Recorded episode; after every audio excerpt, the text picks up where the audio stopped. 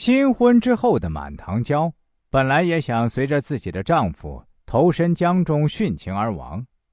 但那个时候由于她腹中怀有胎儿，为了能给自己的丈夫留下一根血脉，满堂娇是忍辱负重，忍辱偷生，委身嫁给了贾知府，这个叫刘洪的海盗。等到孩子生下来以后，满堂娇含泪把这个小孩从江上偷偷的送走了。那个时候唐僧生下来还不到三天，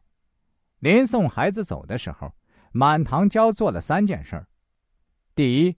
她脱下自己的汗衫，然后咬破中指写了血书，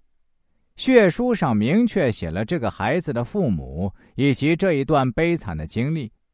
同时为了能够今后母子相认，他又把唐僧左脚脚趾头上的一个小脚趾头咬掉了，作为一个终身的标记。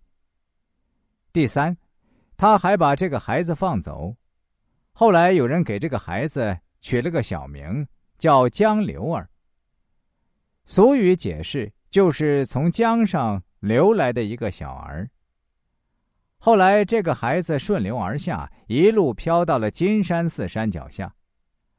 金山寺的长老法明，一位得道的高僧，把这个孩子收养并抚养成人。这就是唐僧早期的一段离奇的经历。在这个过程当中，大家要特别注意。其实回头想一想，你会发现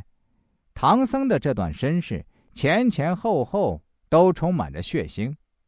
而且我们所有人都知道，唐僧在《西游记》当中还有另一重身份，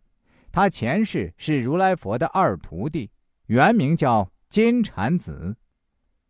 如来佛把金蝉子的灵魂贬到人间轮回了九次，这一次是第十世，就是我们见到的唐僧。金蝉子重新修炼回到如来佛祖的身边，这个过程就是要演绎一个我们熟知的成语，叫金蝉脱壳。那么联系到他的前九世，你就可以得出一个结论，为了成全金蝉子，如来佛祖和观音菩萨是煞费苦心，因为前前后后所有这一切全部都是如来佛祖和观音菩萨两个人亲自导演的。